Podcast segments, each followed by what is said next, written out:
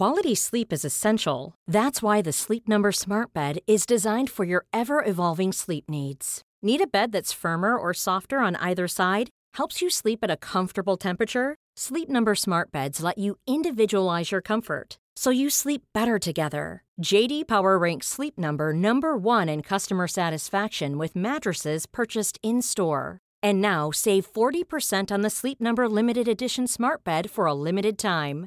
For JD Power 2023 award information, visit jdpower.com/awards. Only at Sleep Number stores or sleepnumber.com.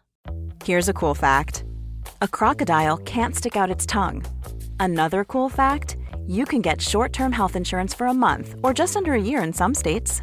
United Healthcare short-term insurance plans are designed for people who are between jobs, coming off their parents' plan, or turning a side hustle into a full-time gig.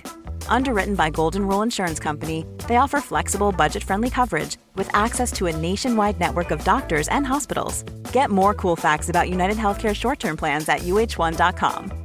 Mom deserves the best, and there's no better place to shop for Mother's Day than Whole Foods Market. They're your destination for unbeatable savings, from premium gifts to show-stopping flowers and irresistible desserts. Start by saving 33% with Prime on all body care and candles. Then get a 15-stem bunch of tulips for just $9.99 each with Prime. Round out Mom's menu with festive rosé, irresistible berry chantilly cake, and more special treats. Come celebrate Mother's Day at Whole Foods Market.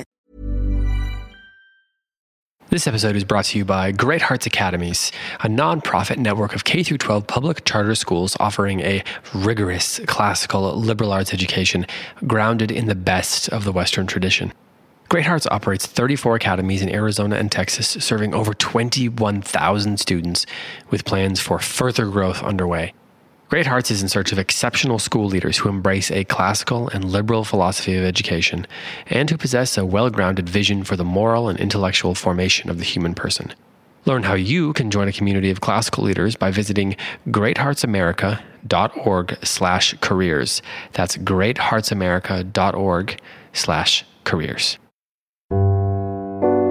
You're listening to the Circe Podcast Network.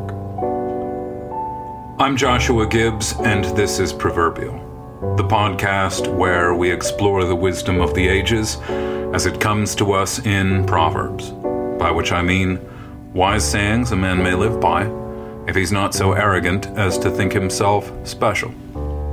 Episode 49 18 to 34. Today's proverb is unattributed though its origin is English. I'll read it twice. Children should be seen and not heard. Once more. Children should be seen and not heard. This is a saying that deeply offends our romantic sensibilities.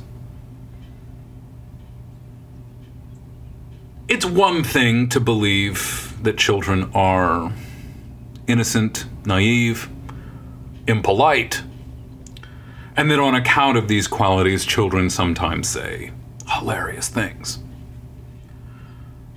These qualities also make a child capable of speaking certain dangerous truths that adults are not willing to say. It's not because adults don't know these things, but because adults are impeded by rules of polity, rules of society. The story of the Emperor's new clothes comes to mind. It is a child in the end who says, The Emperor has no clothes. All the adults know it, they're just intimidated to say it. So it's not that the child is wise, but that the child has a certain kind of bravery, or the child behaves as though brave. How about that? Our romantic sensibilities really want children to be sages, though, and that's the role that a child plays in a romantic story. It's the role that many children play in romantic art, paintings. The child is uh, not simply innocent, not simply naive, but a kind of hero, a kind of sage. Children are unreasonable, they are dependent. They are not a part of the progress of society.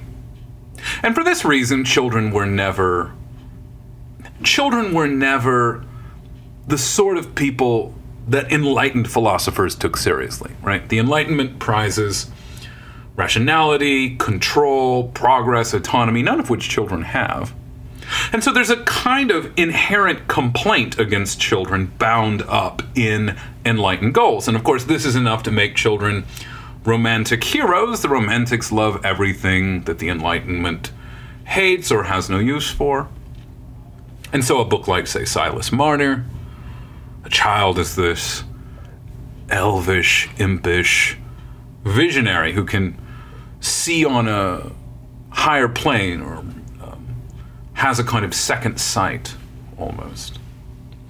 And of course, children are occasional exemplars of virtue, or they're um, rather uh, metaphors for virtue, or paragons of faith in Scripture. The Romantic movement had a profound influence on Christianity. Christianity felt more at home with the Romantics than with the Enlightenment. And of course, this might have something to do with the fact that the French revolutionaries beheaded priests and desecrated cathedrals. It wasn't really the Romantics who did this. Romanticism had this profound influence on Christianity to this day, and we see the Romantic influence on Christianity when Christians speak of a child centered home. I've lost count of the number of times that I hear teachers in classical schools refer to child centered classrooms, as though the child is the real focus, the point of emphasis uh, around which adult life centers. If you are involved in education, from time to time you hear people say this You know, I think I learn more from my students than they learn from me. This is the sort of thing which, if said in front of a large group of people, will typically prompt a few thoughtful moans. Mmm. And if anybody were to reply to this, well, you're overpaid. if your students are really not learning as much from you as you are from them. It seems as though the roles are reversed here. Does Christ not teach a student is not above his teacher?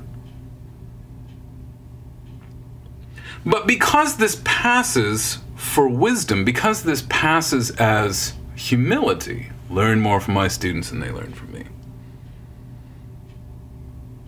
When we hear children should be seen and not heard, we think that there's something dismissive of children here, something maybe even exploitative, that this was the sort of thing that was said back when children weren't allowed to go to school and they had to work for 12 hours a day in, you know, the Ford factory.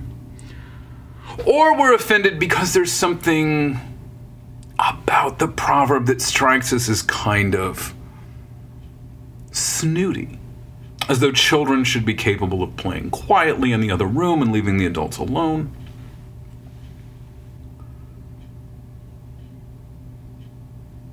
And thus, there's a complaint that the only sort of person would, who would say this doesn't have kids, doesn't like kids, and that if you like kids, you want to hear from them all the time. Children should be seen and not heard. I believe this, even though I think my children are funny. I'm sure you think yours are funny too. Children should be seen and not heard. I believe this even though I've heard my own children give decent answers to questions I ask them at the dinner table. Children should be seen and not heard is not a prohibition of asking your children, How was your day? and expecting a sort of full and robust answer. children should be seen and not heard is true, even though I would also say I'm training my own daughters to be conversationalists. If children are seen and not heard, it means they're listening to the conversation of adults. If they were neither seen nor heard, they would be playing on the lawn. If children were seen and heard, it would mean they were guiding the conversation. But seen and not heard means it is the place of a child to listen to the conversations of adults. If children listen to adult conversations, the topics and themes of adulthood can become common to both children and adults. And this is simply what it means to grow up. This is simply what it means to mature. Children can ask when they're listening to adults, What's a paycheck? What is insurance? What is irony? What is sarcasm? These are the sorts of questions that a child would ask who was paying attention to the conversation of adults. And if you require your children to respectfully, quietly sit there and listen over the course of dinner, or just to be quiet at dinner, they're going to start asking questions about the things that the adults talk about. And when they do, nine times out of ten, you are obligated to give them some sort of answer. And I say that while I believe children should be seen and not heard. I wanted to tackle this proverb after I had a series of bizarre encounters with a class of mine over the last month, I suppose. Several weeks ago, I asked one of my classes going through Dante what is poetic justice? In a room full of 15 and 16 year olds looked absolutely baffled.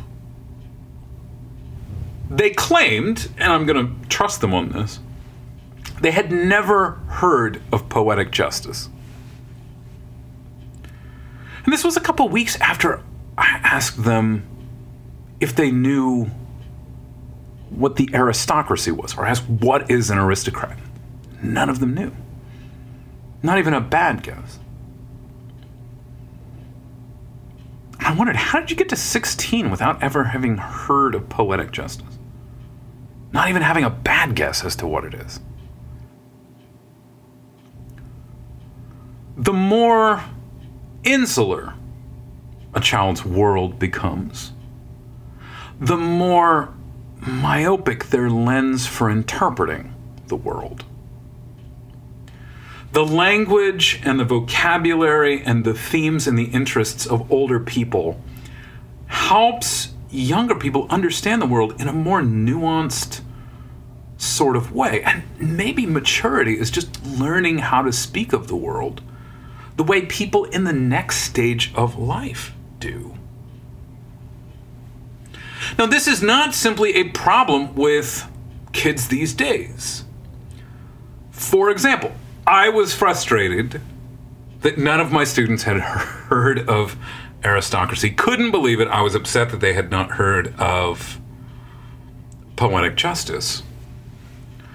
But I remember seven or eight years ago reading Rusty Reno's Fighting the Noonday Demon and encountering the word acedia for the first time. I had never heard the word acedia before. I was like my students who had never heard of poetic justice when I read Reno's article on acedia. What's acedia? Hmm? Never heard that word before. And I fell down this long rabbit hole studying acedia, lecturing on acedia. Some lectures I gave at classical educators conferences on acedia, maybe seven or eight years ago, were an important turning point in my career. Just understanding what the word acedia meant, like a baseline sort of definition, and getting a few quotes on it, gave me a new lease on life. I started thinking of everything differently. I started teaching the pursuit of virtue differently. I started teaching the pursuit of virtue after I understood what acedia was. before I understood what acedia was, I'm not sure what exactly I was teaching. I was maybe more of just an entertainer before then. Now, I was in my 30s when I discovered the word acedia for the first time. And part of me, upon encountering this, part of me said, Why did no one tell me this before? Where's this information been my whole life? It would have been helpful to know at the age of 17 that what I thought was the very nature of reality, the kind of dim, hopeless nature of reality itself, was in fact just a temptation to a certain kind of spiritual slothfulness. And that reality, the Christian life, was something very different. Where was this information my whole life? I'm asking this question in my 30s. But the answer to this question, where was acedia my whole life? It was right there.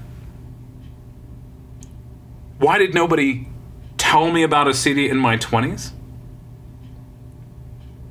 Because I was too busy writing think pieces on Kanye West albums. I was too interested in being heard in my 20s.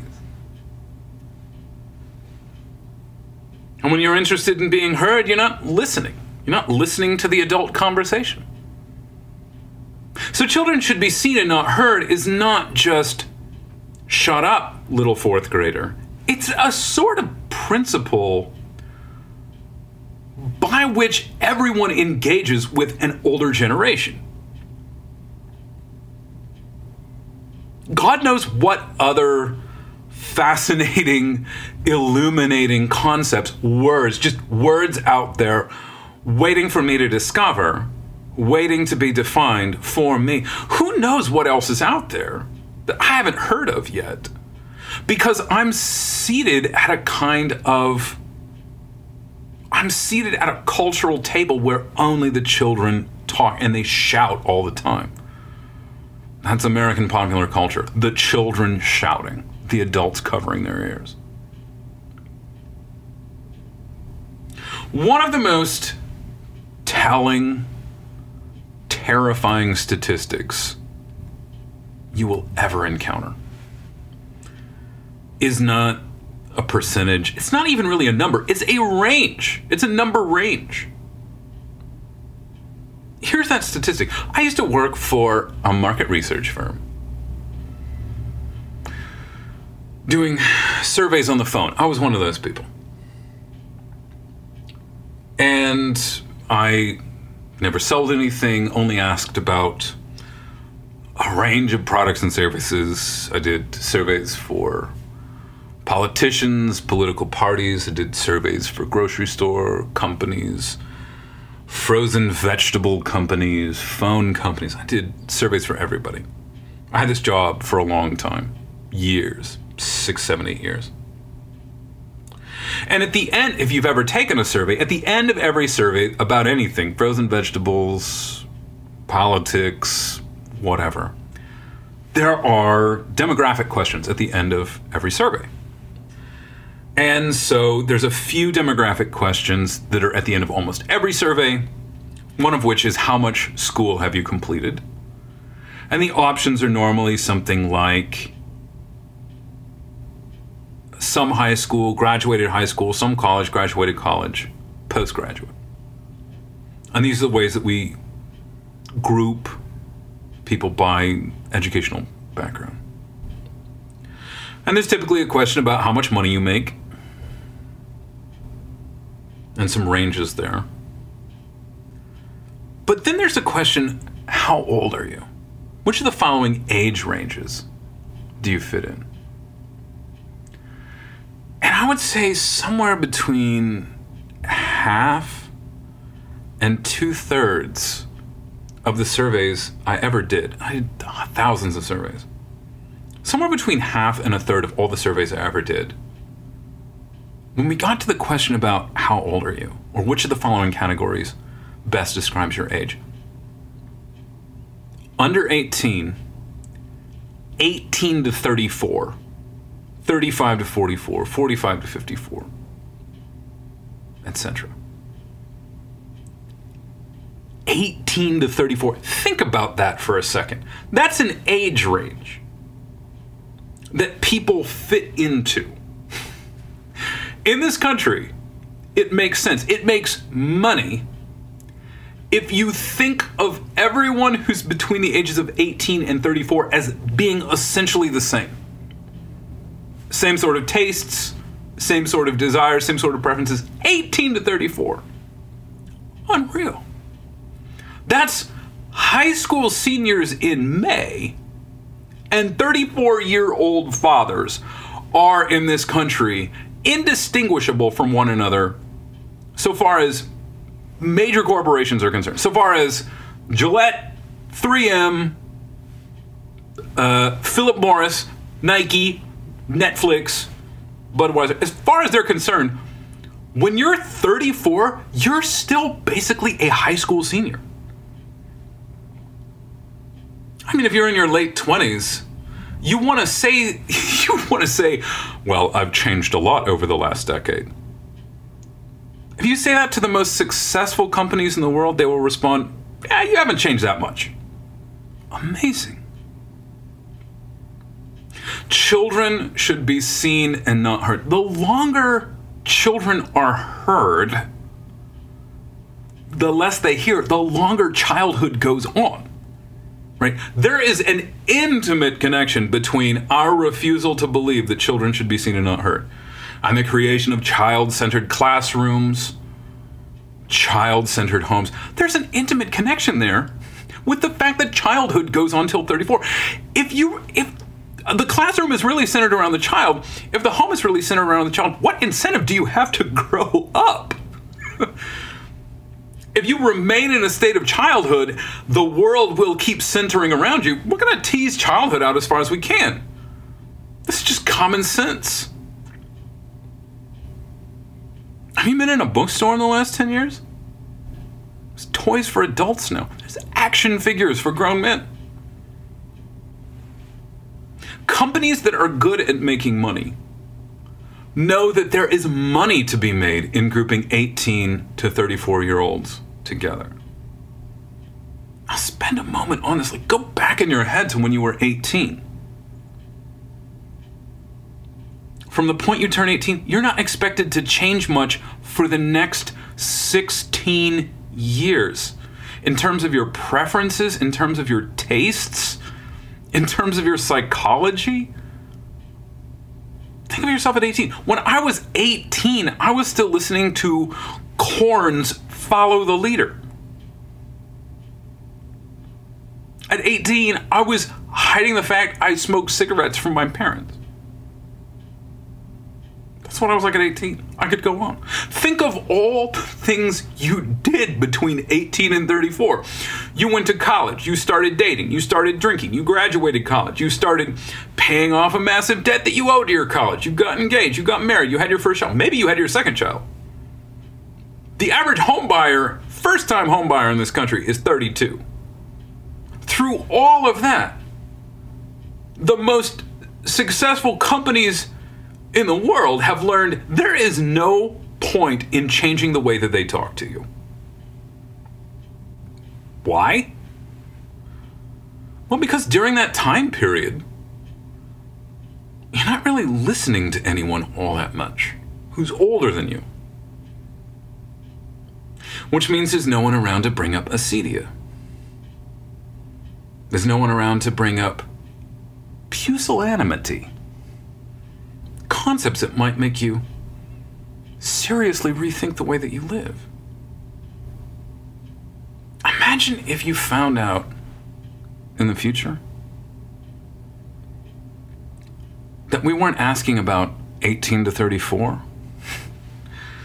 Imagine that 50 years from now, it makes sense for major corporations to ask if you're 18 to 54 or 55 plus. What if that's the only division that really makes sense in terms of marketing?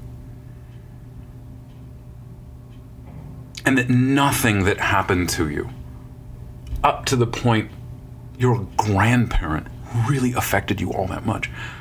Like for 18 to 34 to be an age range, you have to be getting very little outside influence. You have to be very self contained.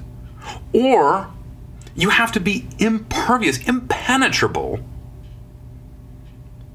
by anything outside yourself. You have to be so hypnotized by your own people, your own friends, and your own prejudices that nothing really gets through. You have to be in a in a daze and in a lull for a decade plus in order to not really change between 18 and 34. And then something happens at 35. I'd be really fascinated to know what statisticians thought it was. What happens at 35? Maybe that's the age at which you're willing to admit that you need old people. Maybe that's the threshold. That is now the threshold. 35 is the point at which you come to understand that listening to people who are older than you can help you get the things that you want. Your wants have changed, perhaps. You no longer want excitement. By 35, you want stability. And so your mind opens once more. Really, it doesn't open dangerously, it just opens to the people you ought to have been listening to all along. As a teacher, I find it difficult to persuade my students that it will be worth their time to impress adults. So many of them live as though blithely ignorant of the fact that by the time they hit senior year, they're going to need somebody to write them a letter of reference. They're going to need somebody to nominate them for various scholarships.